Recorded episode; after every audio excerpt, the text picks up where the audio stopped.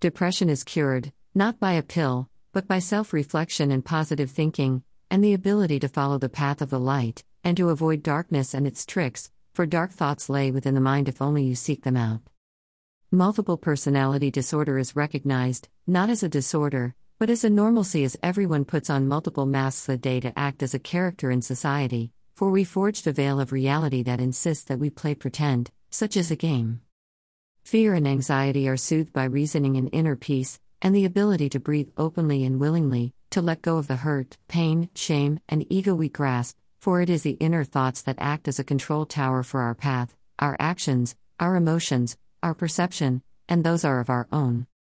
Schizophrenia is treated with love, compassion, and patience, as this lost soul is searching for the light again, as they've entered the world of darkness within reality, the other reality which must not rule within ours.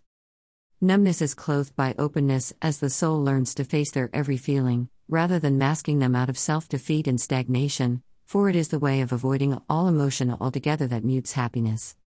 Anger is disassembled like a malfunctioning machine, its parts repaired and put back together so that the heart may embrace lovingly again. For if anger rules the mind, all within fall to pieces, and those within distance of this soul may suffer their uncontrolled wrath.